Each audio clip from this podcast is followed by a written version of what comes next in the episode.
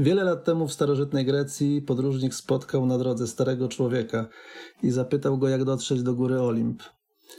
Starzec, a był nim podobno Sokrates, odpowiedział: jeśli naprawdę chcesz dojść do Olimpu, musisz zadbać o to, aby każdy twój krok skierowany był w jego stronę.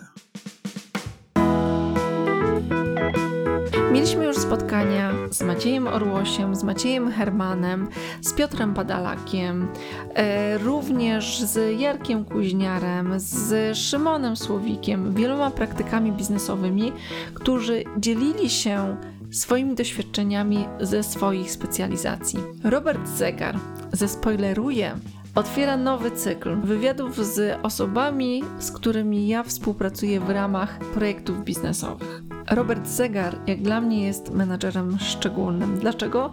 Dlatego, że łączy w sobie dystans, szacunek, skupienie i taką aktywną postawę uczenia się z odwagą do tego, żeby próbować nowych rzeczy. A co konkretnie robi i w jaki sposób radzi sobie w świecie V U C A, tego dowiesz się z dzisiejszego odcinka podcastu. Zapraszam.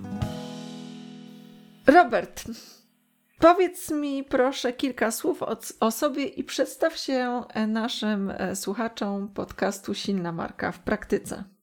Witam więc wszystkich. Dziękuję za zaproszenie na spotkanie i tak zastanawiałem się, co mogę powiedzieć o sobie, zaczynając rozmowę. Więc pomyślałem, że opowiem o tym, jak dwadzieścia dwa lata temu w listopadzie, mi będzie ta rocznica, po raz pierwszy miałem okazję e, objąć stanowisko menedżerskie i zacząć pracę z zespołem, dwunastoosobowym zespołem sprzedawców, agentów ubezpieczeniowych. No i tak się składa, że od tego czasu nieustannie pracuję w branży finansowej, w branży ubezpieczeniowej. Przede wszystkim pracuję z większymi, mniejszymi zespołami. I szukam odpowiedzi na pytanie, jak być lepszym menadżerem, jak być lepszym szefem, przy okazji szkoląc, doskonaląc swoje umiejętności i zdaje się, wychodzi nam to do tej pory całkiem dobrze. To świetnie, że powiedziałeś o sobie w kontekście bycia menadżerem, bo dzisiejsze nasze spotkanie jest w temacie właśnie menadżera zespołu w czasie V U C A. I powiedz mi, co dla Ciebie oznacza ten świat V U C A i jak Ty określasz rolę menadżera właśnie w tym świecie, póki co dla nas jeszcze tajemniczym, więc jakbyś nam trochę to odsłonił. Mhm. E, wiesz, e, różne, różne teorie dotyczące, nie wiem, funkcjonowania rzeczywistości, biznesu przewijają się przez... przez czas, kiedy, kiedy pracuję z ludźmi, czy kiedy pracujemy z ludźmi i powiem szczerze, kiedyś yy, zacząłem interesować się tą teorią V U C A, ale niespecjalnie zrobiła na mnie duże wrażenie. Natomiast od, od dłuższego czasu, kiedy się zacząłem wgryzać trochę w literaturę, a jest jej coraz więcej, no rzeczywiście szczególnie obecne czasy pokazały, że, że no, dzieją się nie tylko, nie tylko w świecie biznesu, ale i w społeczeństwie różne takie zjawiska, które, które zostały określone tym skrótem V U C A. Ja może dla, przy, dla przyzwoitości powiem, że ta, ta teoria, nie wiem, teoria to chyba dobre słowo, narodziła się w latach dziewięćdziesiątych zeszłego stulecia i więc nie jest specjalnie leciwa na uczelni amerykańskiej. U S Army War College, gdzie wykładowcy zaczęli, zauważyli może w ten sposób, że świat jest wyjątkowo chaotyczny, tak, i mocno nieprzewidywalny. No i starali się znaleźć sposoby, żeby przygotować oficerów amerykańskich do funkcjonowania w tym świecie na różnych frontach, tak, chciałem powiedzieć na różnych rynkach biznesowych, ale wojskowa nomenklatura raczej to są różnego typu fronty działań wojennych i dyplomatycznych. No i wskazali takie cztery obszary, tak, tego, tego zmieniającego się środowiska, czyli jak pokazali, że momenty, gdzie to środowisko jest niestabilne przede wszystkim, niepewne, złożone i niejednoznaczne.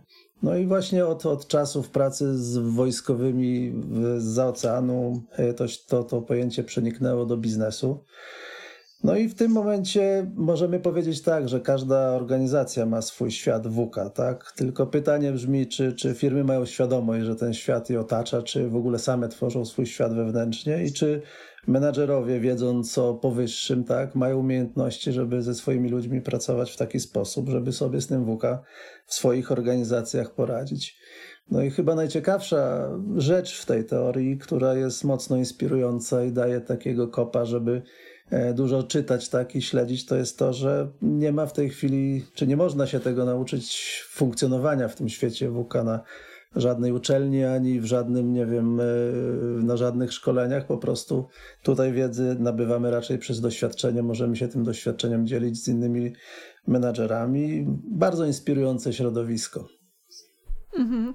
Dobrze, powiedz ty jako menadżer, który w takim świecie funkcjonuje, co myślisz, że, że może być pomocne dla innych menadżerów, dla innych zespołów w definicji tego świata, trochę chyba posługując się tą nomenklaturą w próbie zmapowania terenu, żeby lepiej się w nim odnaleźć? Znaczy wiesz, myślę, że tutaj warto, warto na te cztery czynniki, tak, czy cztery obszary spojrzeć tak, tak, nie wiem, może krytycznie albo bardzo uważnie, tak, no bo cóż rozumiemy przez te pierwsze, pierwsze znaczenie, przez zmienność, tak, no zmienność, czytając najprościej, to jest naruszenie ustalonego porządku, tak? Nawet dzisiaj miałem okazję, na LinkedInie jest jeden z fajnych trenerów biznesowych, który, który opowiadał o świecie VUCA i zwrócił uwagę na coś, z czym się kompletnie zgadzam, mianowicie z tym, że my szczególnie w, w takich europejskich realiach jesteśmy bardzo linearni, tak, w prowadzeniu biznesów wszelakich, a więc jedna rzecz musi wynikać z drugiej, jesteśmy przyzwyczajeni do tego. Bardzo nie lubimy takich, powiedziałbym, bocznych uderzeń wiatru, więc to nas często wytrąca z równowagi. Natomiast ta zmienność jest od zawsze. Im bardziej sobie zdajemy sprawę z tej zmienności, no to możemy podjąć różnego, różnego typu działania. Może jeszcze dodam te, o tych dwóch kolejnych, bo to nam pozwoli złożyć to wszystko w całość, bo zmienność z kolei w naturalny sposób prowadzi do niepewności, tak? Szczególnie w momencie, kiedy planujemy, nie wiem, biznes czy strategię biznesową. No akurat obecna rzeczywistość, która nas otacza, to, to jest chyba naj, takim najbardziej wyraźnym festiwalem niepewności, szczególnie dla wielu branż, które wczoraj funkcjonowały świetnie, na przykład branża gastronomiczna czy hotelarska, a dzisiaj no, próżno wyglądać gości, tak, mimo tego, że są świetnie przygotowani i nawet są w stanie zapewnić wysoki standard i bezpieczeństwo. No niestety ta zmienność i te realia nie pozwalają, żeby funkcjonować, tak. Więc to jest, to jest kolejny obszar, który, który jest bardzo istotny i który, na który trzeba zwracać uwagę. I to jest taki stan, gdzie nie jest jasne, czy jesteśmy w stanie zrobić cokolwiek, tak? To często prowadzi do takiego, powiedziałbym, bezwładu liderów, czy takiego trochę pa- paraliżu organizacyjnego, no bo skoro nie, nie wiadomo, w którą stronę pójść, no to często ludzie czekają na to, aż przyjdą jakieś wytyczne z góry, prawda? Nie chciałbym może mówić o funkcjonowaniu państwa teraz, ale też my jesteśmy w takiej sytuacji, że niepewność powoduje, no to co mamy robić, prawda? Czekamy na, na codzienne informacje, czy codzienne komunikaty, no, do, no to w jakim kierunku mamy organiza- organizacyjnie pójść. I to jest ten drugi, ten drugi obszar, nie?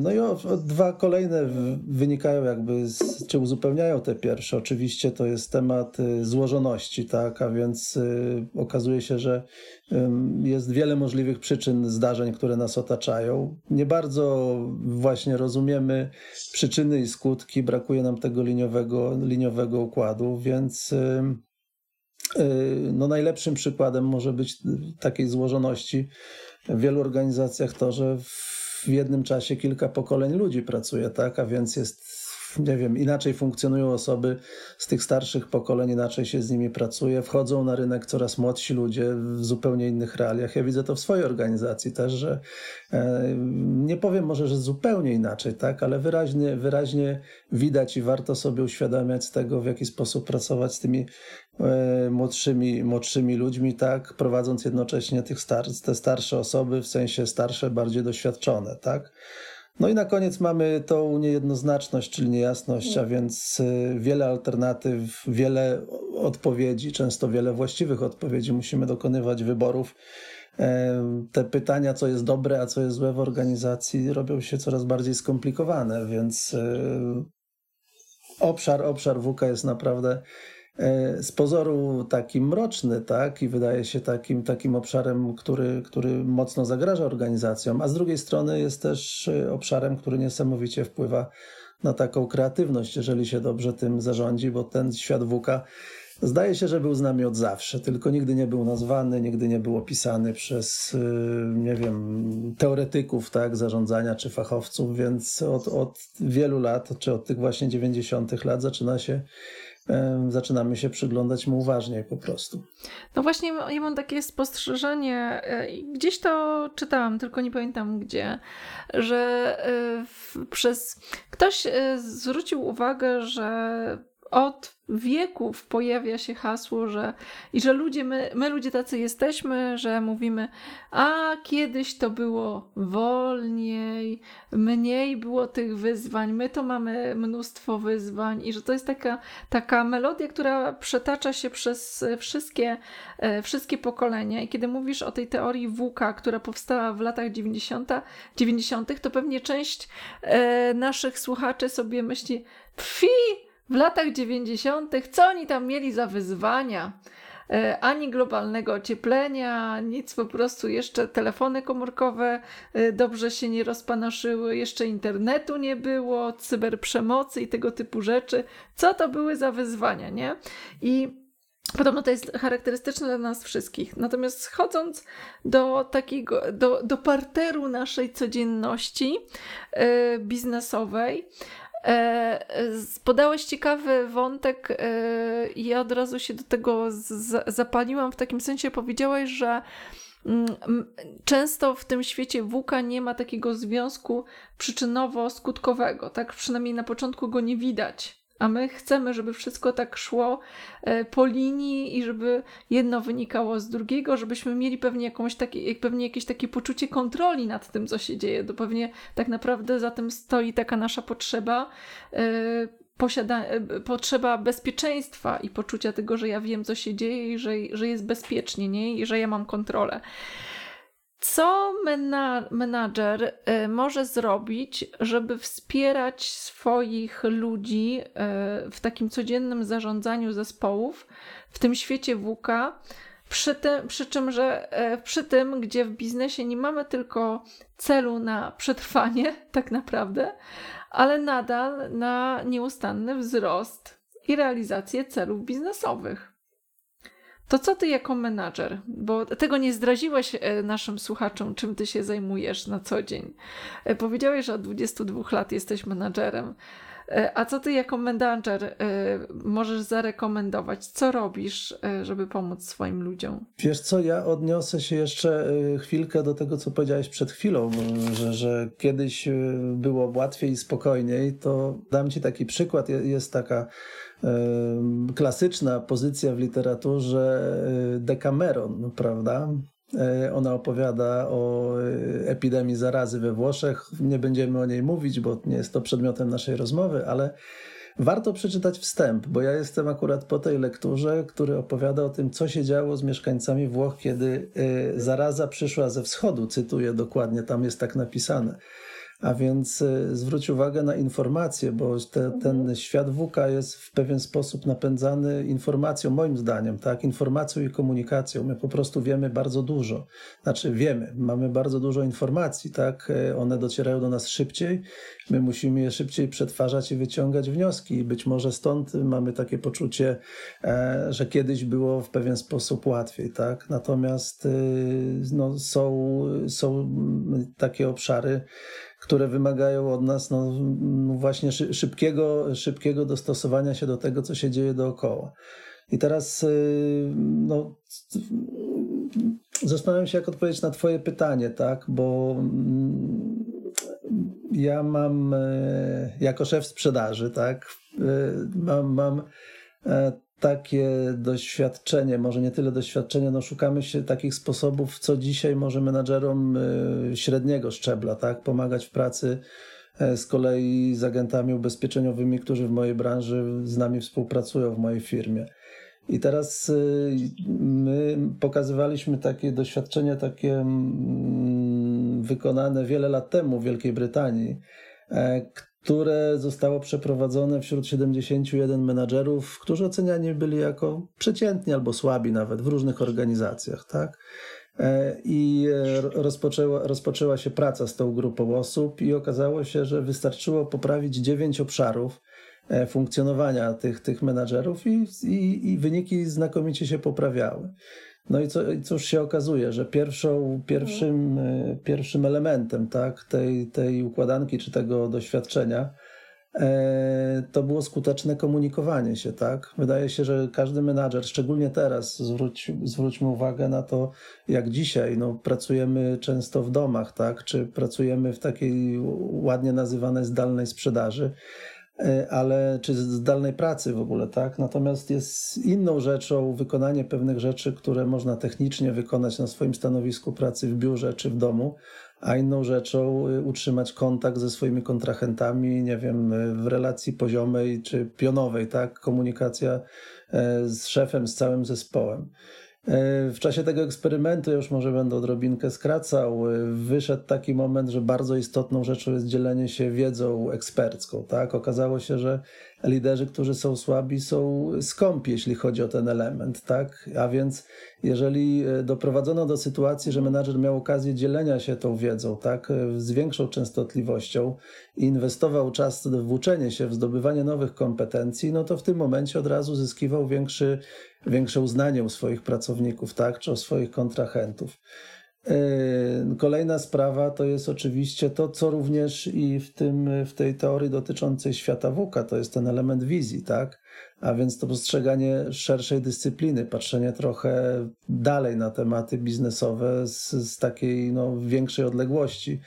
Menadżer, który pracuje z licznym zespołem, widzi procesy, które są w jednym zespole i są w drugim zespole na końcu, tak? Jeśli potrafi zrobić z tego użytek, może ten zespół w tym momencie się rozwijać.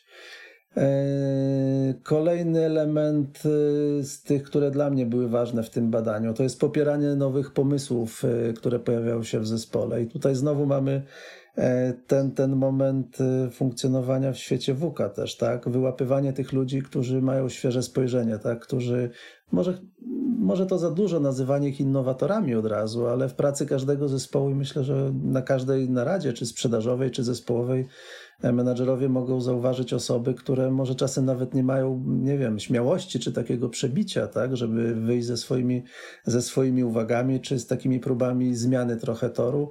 Więc tutaj trzeba być nieprawdopodobnie uważnym, bo jak to kiedyś powiedział jeden z moich mentorów w dawnych czasach, skoro tych ludzi masz w swoim zespole, to są mądrzy ludzie, bo ty zadecydowałeś o tym, że oni z tobą są. Wiesz, czasami jest taki moment, że mamy chwilę słabości, ten menadżer jest taki, tamten jest taki, gdybym mógł, to bym już tam miał kogoś innego, a właśnie mój mistrz mówił, słuchaj, to była twoja decyzja, to ty z nimi pracujesz i ty ich tutaj w pewien sposób, tak, powołałeś na te stanowiska, więc uznałeś, ściągnąłeś. Że ma... tak, że, są, że to są mądrzy ludzie, aha, mają kompetencje, więc słuchaj ich uważnie, tak, skoro pracujecie razem, na pewno do tego zespołu wnoszą wartość, tylko trzeba trochę te emocje, które często pojawiają się w czasie narad czy spotkań sprzedażowych, szczególnie kiedy są słabsze wyniki, tak, one się po prostu uwalniają i często przesłaniają całość, tak? A więc z tego wynika jakby kolejna rzecz, i tu wrócę do tego badania, okazało się, że jest to zdolność do inspirowania, angażowania i motywowania innych. To zresztą samo pojęcie motywowania nie jest wcale takie, takie ma bodajże Peter Drucker, tak, pierwszy, był pierwszym e, fachowcem, tak, i guru od zarządzania, który bardzo mocno podkreślał wagę tego, tego obszaru, który teraz jest, nie wiem, elementem praktycznie każdego szkolenia menadżerskiego.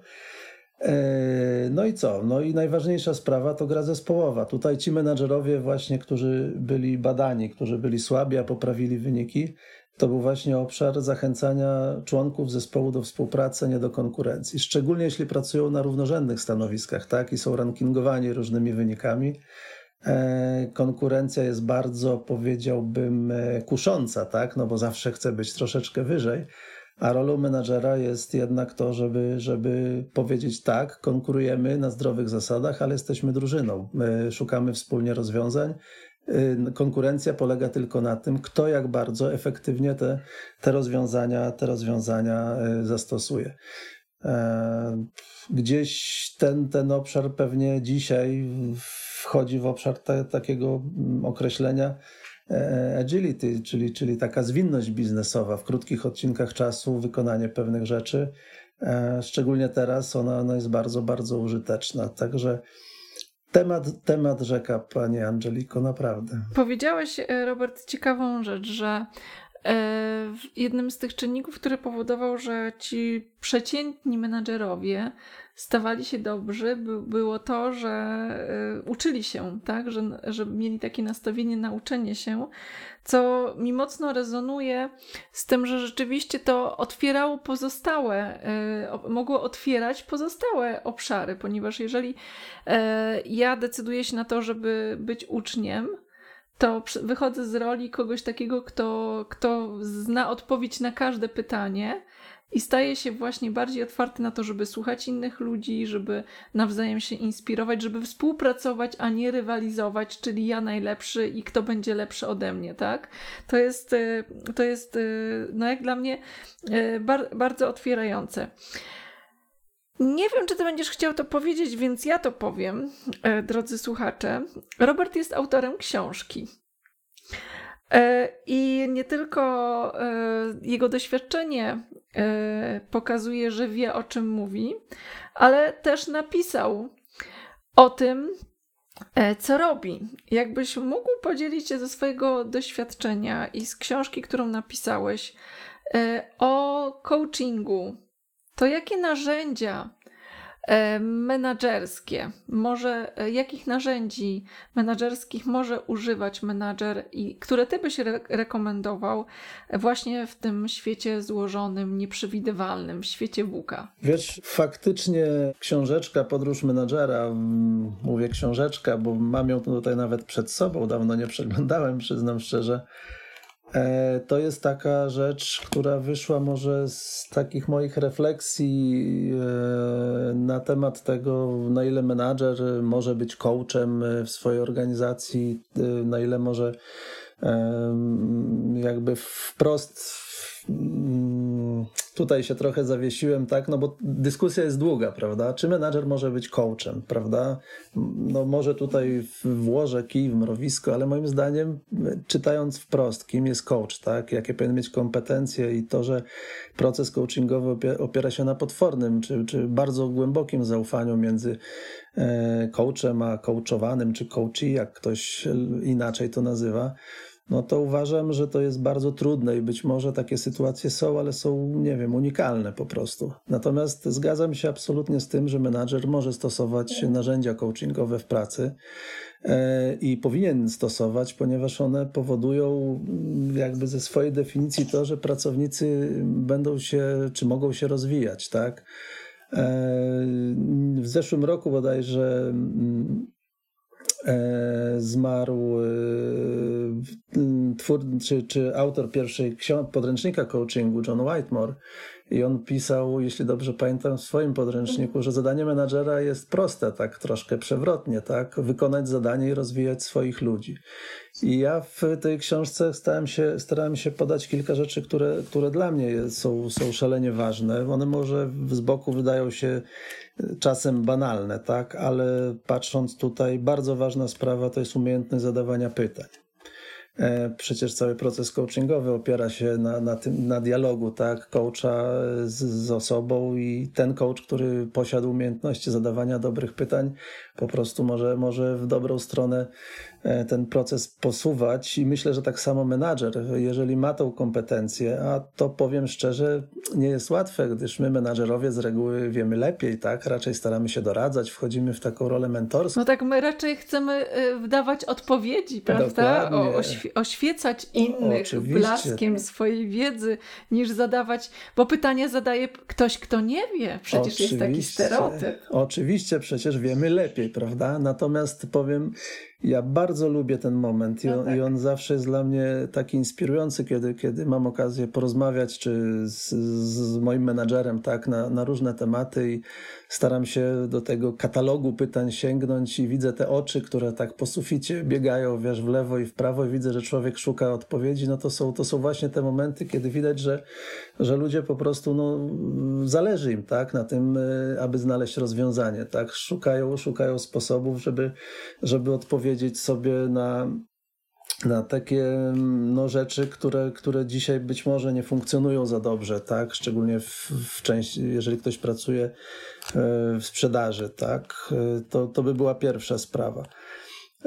W tej książeczce również jest informacja o temacie dotyczącym aktywnego słuchania. Powiem szczerze, że dzisiaj, szczególnie jak pracujemy zdalnie, to ten, ten temat, powiem szczerze, strasznie do mnie wraca, tak? No bo jednak ludzie mają te momenty braku skupienia, tak? W czasie normalnego spotkania, w norm, normalnej, nie wiem, narady, spotkania, kiedy jesteśmy razem, tak, jesteśmy skoncentrowani przez pewien określony czas. A tutaj, kiedy mamy spotkania, nawet jak dzisiaj miałem ze swoimi menadżerami naradę, no też widać, jak, jak szybko tracimy koncentrację, tak? I okazuje się, że to aktywne słuchanie, czyli utrzymanie uważności ludzi jest szalenie istotne. No, chyba, chyba ta kompetencja jest, jest może nie tyle niedoceniana, ale, ale mało pielęgnowana moim zdaniem, patrząc, patrząc na otoczenie. No tutaj starałem się odpowiedzieć na kilka rzeczy dotyczących tego obszaru, w jaki sposób można to ćwiczyć. Zresztą zawsze podaję autorów, gdzie można więcej pogłębić, pogłębić taką, taką wiedzę. No myślę, że ważnym elementem też z tych, mhm. o, którym, o których możemy, porozm- możemy porozmawiać i które są ważne, które też w coachingu są, nie wiem, może złe słowo albo niewłaściwe w tym momencie, fundamentem czy bardzo istotną rzeczą, to jest właśnie ten obszar umiejętności dawania informacji zwrotnych, tak? Coach w ten sposób pokazuje czy klientowi, czy docenia jego postępy, tak? Mówi, co zaobserwował, co się zmieniło, tak samo menadżer. A rozmawiając ze swoim podwładnym jakiegokolwiek szczebla, też w dobry i użyteczny sposób, dając informację zwrotną, może go po prostu w ten sposób rozwijać, tak? No, jeszcze dużo różnych rzeczy, zachęcam. Okay. Słyszałem, że czyta się dobrze. Tak, tak. W naszej grupie Silna Marka w Praktyce po ostatnim live'ie są osoby, które zakupiły i myślę, że czytają i stosują. Dzięki za te trzy rzeczy, czyli zadawanie pytań, aktywne słuchanie oraz informacja zwrotna. Nad tą informacją zwrotną, czy zgodzisz się, żebyśmy trochę się pochylili? Bo dzisiaj nawet na LinkedInie wrzuciłam pewien post i on, on wywołał dyskusję, mianowicie dyskusję tego, że nie mamy w języku polskim fajnego określenia na konstruktywną krytykę. Jednak informacja zwrotna, czyli tak zwany feedback, on się kojarzy z tym, że feedback dostajesz często od kogoś, kto jest wyżej w hierarchii. Tak, od kogoś, kto w jakiś sposób ma prawo ocenić twoją pracę, bo teoretycznie lepiej się zna albo ma taką rangę, która powoduje, że powinien lepiej się znać, a niekoniecznie lepiej się zna. Jak z tą konstruktywną krytyką? Czy ty masz sposoby na to, żeby przekazać informację, która jest, jakby daje... która przekazuje um, treść na temat luki, a z drugiej strony stoi za tym intencja, żeby kogoś podnieść, żeby się rozwinął, żeby go nie zniechęcić, ale z drugiej strony też trochę skorygować. Co działa z twojej praktyki w kontekście właśnie takiej konstruktywnej krytyki, korekty, która, która powoduje wzrost, a nie zniechęcenie? O! Korekty, która powoduje wzrost, a nie zniechęcenie. Wiesz co, ja y, pisząc y, tą książkę, y, pamiętam, gdzieś miałem za, zanotowany taki cytat i kiedy zastanawiałem się nad tym, na ile w ogóle ten obszar informacji zwrotnej warto, nie wiem, umieścić, tak, jako jedno z narzędzi, nazwijmy to, coachingu menedżerskiego. To ten cytat brzmiał tak: aby móc powiedzieć prawdę, potrzeba dwóch osób. Kogoś, kto ją powie, i kogoś, kto jej wysłucha. To powiedział jakiś mądry człowiek dawno temu i wydaje mi się, wydaje mi się, że to słowo prawda jest szalenie istotne w tym zdaniu, tak?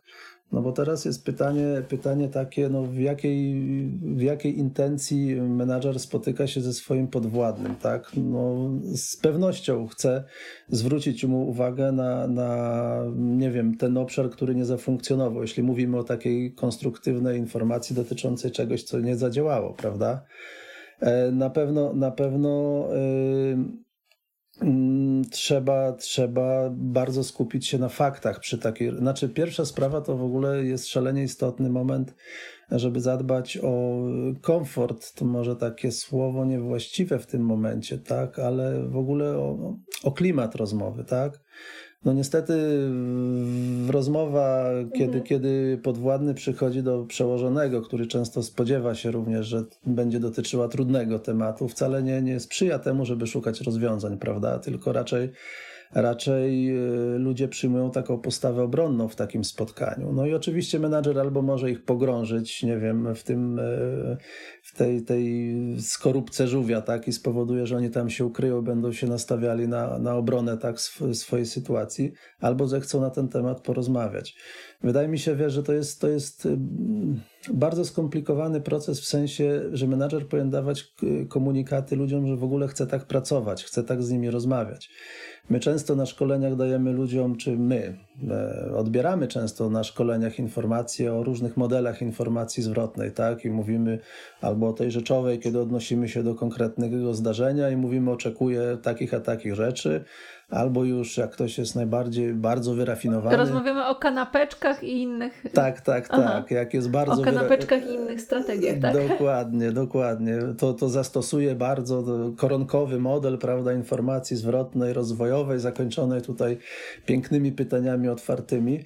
Ale te same modele nie wystarczą. No, po prostu krok po kroku trzeba budować taki klimat zaufania i mówić ludziom o dwóch rzeczach. Jedna sprawa... Moją rolą jest to, żeby takie informacje do was trafiały, tak? I natomiast i z drugiej strony e, uczenie ludzi, żeby również mieli odwagę swojemu szefowi też taką informację zwrotną dać w momencie, kiedy on tego potrzebuje.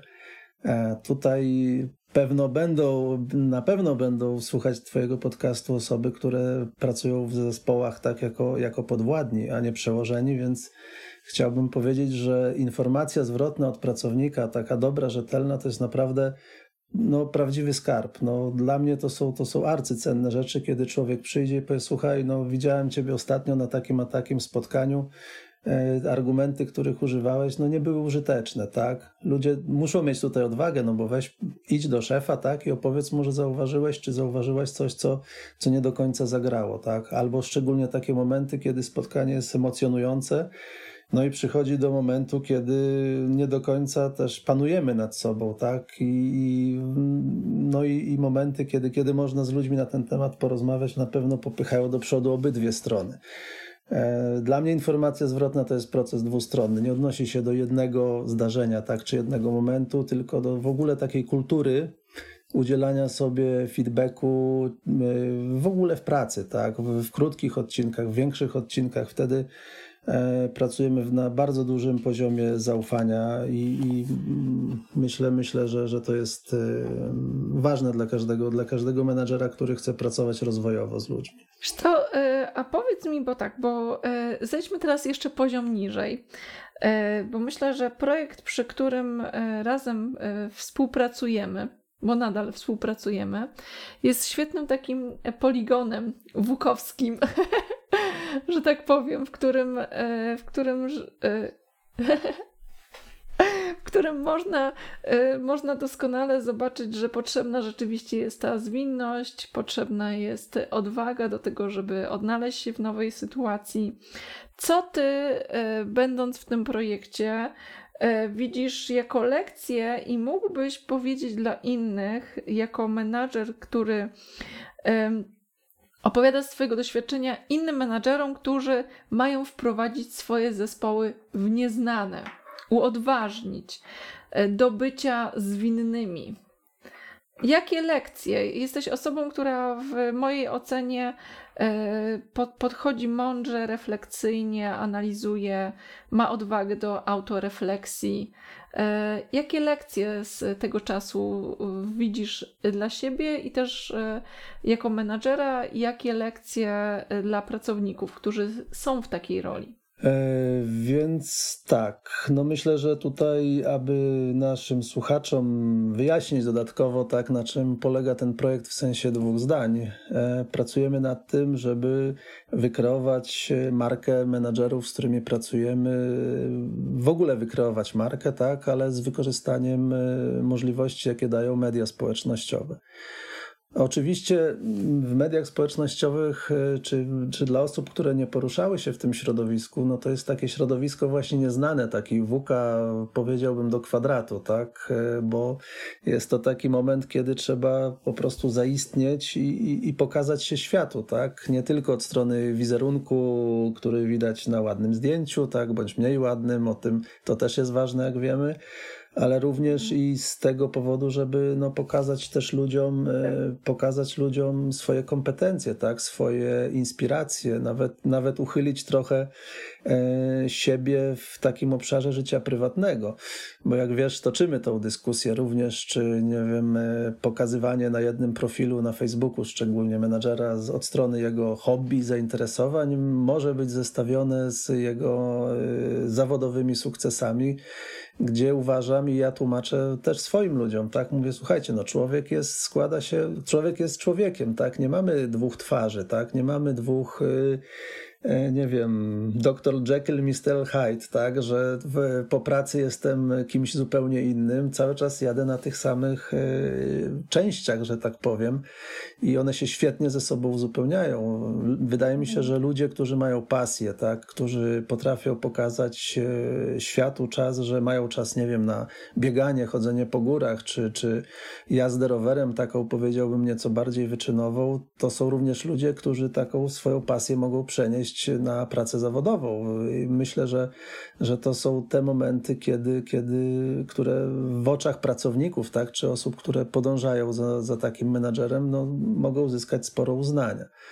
Natomiast y, ważną rzeczą jest również to, żeby ludziom, których chcemy zapalić do jakiegoś pomysłu, dawać y, też przykład, tak? No, bardzo kiepsko w zespole wygląda moment, kiedy menadżer swoim pracownikom tłumaczy, tak, korzyści, jakie płyną z funkcjonowania w mediach społecznościowych, a tutaj próżno go znaleźć gdziekolwiek. No, w tym momencie zaczynają się pytania pod tytułem, czy aby na pewno to ma sens, tak jak mój szef nie znajduje ochoty na to, żeby czymś ze światem się podzielić. Ja naprawdę z dużym uznaniem patrzę szczególnie na LinkedIn, na menadżerów, którzy wysokiego szczebla, którzy, którzy świetną robotę robią, tak, i yy, pokazują dużo, dużo fajnych tematów i to, że nawet mogą zająć się tematami obok zawodowymi.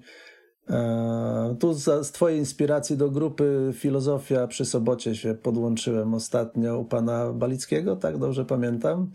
No powiem szczerze, nie sądziłem, że tematy filozoficzne... Tak, Marcin Balicki...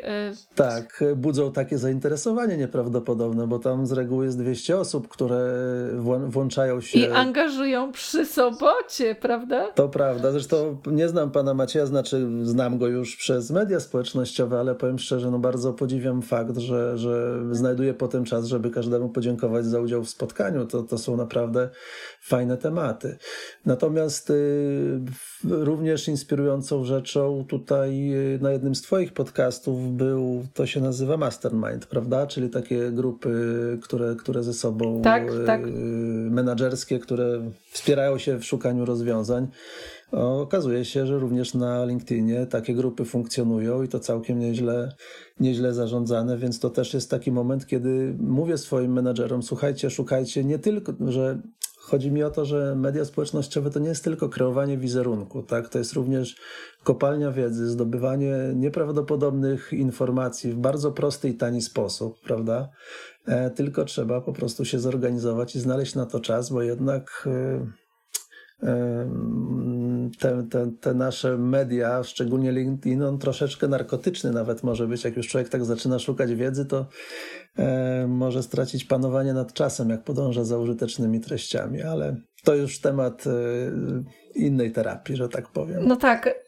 Tak, to jest to, trochę można wejść w taką fazę głównie ćpania, nie? Ćpania wiedzy i, i takiego zajadania się obżarstwa, grzechu obżarstwa. I, i tak, to, tak to może się z tym wydarzyć. Rzeczywiście jest, pokusa jest duża, bo znaczy, trochę się nie zgodzę z tym, że to jest tanie, no bo jednak tym, tym, za, tym czym płacimy, jest nasz czas i nasze zaangażowanie I, i on jest bezcenny. Znaczy on ma jakąś wartość wymierzaną pewnie w złotówkach, w zależności od tego, ile kto zarabia i ile jest w stanie zaro- zarobić w godzinę czasu, ale jesteśmy w stanie to zmierzyć.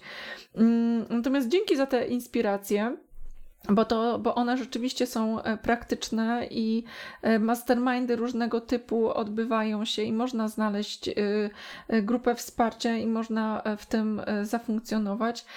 Rzeczywiście bycie kimś, kto, menadżerem, który nie tylko mówi, ale aktywnie działa, to jest, to jest dla mnie taka podstawa pewnej wiarygodności i budowania bezpieczeństwa, o którym powiedziałeś wcześniej, bo jeżeli ja jestem tylko tym, kto opowiada, jak powinno być i osobą, która nie mówi, nie robi tego, to jak mogę, mogę oczekiwać od mojego pracownika, że, że mi zaufa, że jak ja powiem idź, to że idź tam jest bezpiecznie, a sam tam nie idę? Że, że nic mi się nie wydarzy, nie? Bo jednak, jednak to, to, to poczucie bezpieczeństwa i takiego komfortu jest konieczne do tego, żeby z odwagą ruszyć, że tak powiem, w nowe światy. No bo jeżeli to się nie wydarzy, no to to może być desperacja tylko, która, która nas, nas tam, że tak powiem, wrzuci, a tego chyba byśmy raczej nie chcieli. Powiedz mi jeszcze jedną rzecz. W obecnej sytuacji, w, w, w świecie, w tym takim, który się dynamicznie zmienia, tą szansę rozwoju widzisz w uczeniu się. W, ja tak sparafrazuję trochę to, o czym powiedziałeś, jakbyś, jakby było coś, z czym się nie zgadzasz. Albo co byś, powie, nie no, co byś sobie pomyślał, nie no, ja tego nie powiedziałem, proszę Chimkowska nie wkładać w moje usta, to proszę zgłoś stanowczy przeciw, sprzeciw. W tym świecie, który jest dynamiczny, się zmienia, mam, mamy konieczność uczenia się, stania się uczniem, stania się partnerem dla swojego pracownika, wychodzenia z otwartymi pytaniami, z taką otwarcio- otwartością na informację zwrotną, z dawaniem takiej aktywnej korekty, która z, z tyłu której jest intencja rozwoju.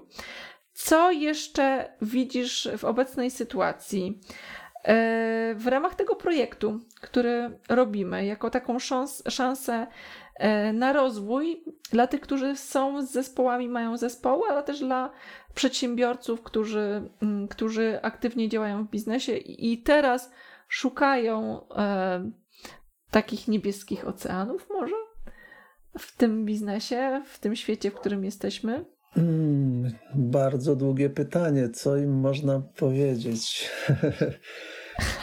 Pytałaś o to, co można powiedzieć i, i, i menadżerom, i ludziom w biznesie zarazem, którzy, którzy szukają nowych rozwiązań, tak? Ja myślę, że... Tak, którzy są... którzy też są właścicielami biznesu, prawda? Tak, tak. Ja myślę, że bardzo ważna sprawa jest to, żeby szukać takich miejsc. Wiesz, do głowy mi przyszła taka, taka odpowiedź takich inspirujących środowisk. Kiepsko to brzmi, ale taką, taką gdzieś mam w głowie intencję, tak? Gdzie można znaleźć wiele wartościowych rzeczy, gdzie można się rozwijać, gdzie można znaleźć pomysł na, na to, żeby zrobić kolejny krok w inną stronę, prawda? No, wydaje mi się, że, że takie, takie miejsce, czy taką organizację chcemy, chcemy tworzyć, tak? I, i pracować z ludźmi tak, żeby mieli otwarte głowy, tak? I z jednej strony pokazywali swoje kompetencje i to, że warto do nas dołączyć, czy warto z nami rozmawiać, tak, i przy tej okazji budować swój biznes. A z drugiej strony komunikat właśnie do przedsiębiorców, o których mówiłeś, że można sprawdzać nas bez żadnego problemu, tak, i zadawać pytania i spotkać się z życzliwością ludzi, którzy mogą powiedzieć, tak, jest nam razem po drodze, albo dajmy sobie jeszcze chwilę czasu, musimy przemyśleć pewne rzeczy. No.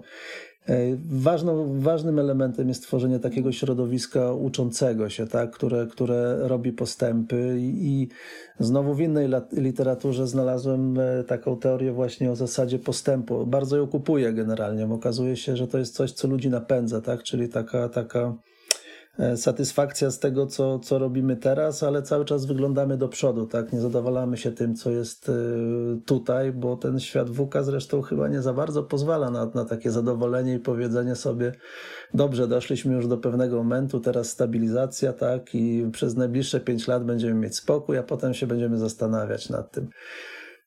Zmiany są bardzo dynamiczne i, i warto im naprzeciw wychodzić różnymi sposobami. No, dla mnie osobiście na pewno edukacja, dawanie przykładu, inspirowanie ludzi nowymi rzeczami. No, ja nie wyobrażam sobie, nie wiem, tygodnia, kiedy nie mam możliwości podesłania menadżerom czegoś ciekawego, przynajmniej jakiejś książki do przeczytania albo czegoś, co wpada w ręce nieoczekiwanie, bo ktoś na LinkedIn napisze świetny artykuł i mówię, słuchajcie, czym prędzej macie już tam konta, możecie sobie poczytać. czytać, bo, bo ten materiał jest dostępny. Ktoś, ktoś się wysilił, tak? Ktoś znalazł swój czas, bo wiesz, to jest, to jest niesamowite często w mediach społecznościowych, właśnie znalazł swój czas na to, żeby siąść wieczorem, poszukać różnych użytecznych informacji i nie skrywać ich dla siebie, tak? Tylko powiedzieć, słuchajcie, no to przeczytajcie, tak? Jeżeli zechcecie zrobić z tego użytek, to tylko na tym trochę, trochę wybrać, wygracie. A to, że ludzie na stanowiskach menedżerskich często nie boją się takich publikacji, to też po,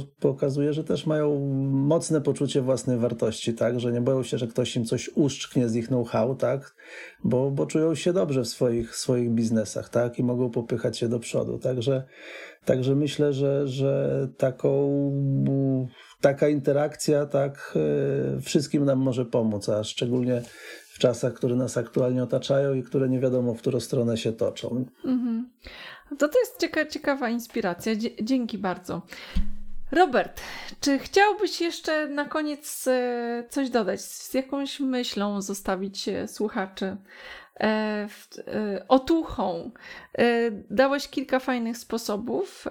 Ja już mam inspirację do tego, co ja zrobię ze swoim zespołem, jak inaczej mogę, mogę tutaj nas pokierować i gdzie ja widzę u siebie luki. Czy chciałbyś czymś zaskoń- zakończyć szczególnym? Czy uważasz, że jest to enough? To ja może przeczytam zakończenie z mojej książki, jeśli pozwolisz. Świetnie. Zanim je przeczytam, oczywiście chciałbym pozdrowić wszystkich menadżerów z firmy Warta, gdzie pracuję i gdzie pracujemy nad naszym wspólnym projektem. A zakończenie brzmi dokładnie tak. Jest to cytat z bardzo znanego szkoleniowca, który napisał tak. Wiele lat temu w starożytnej Grecji podróżnik spotkał na drodze starego człowieka i zapytał go, jak dotrzeć do góry Olimp. Starzec, a był nim podobno Sokrates, odpowiedział, jeśli naprawdę chcesz dojść do Olimpu, musisz zadbać o to, aby każdy twój krok skierowany był w jego stronę. Kropka. To dziękujemy w takim razie i mam nadzieję, że jeszcze spotkamy się w podcaście przy kolejnych rozmowach na temat narzędzi menedżerskich. Już teraz serdecznie Cię zapraszam. Dziękuję bardzo. Pozdrawiam wszystkich. Dziękuję za zaproszenie.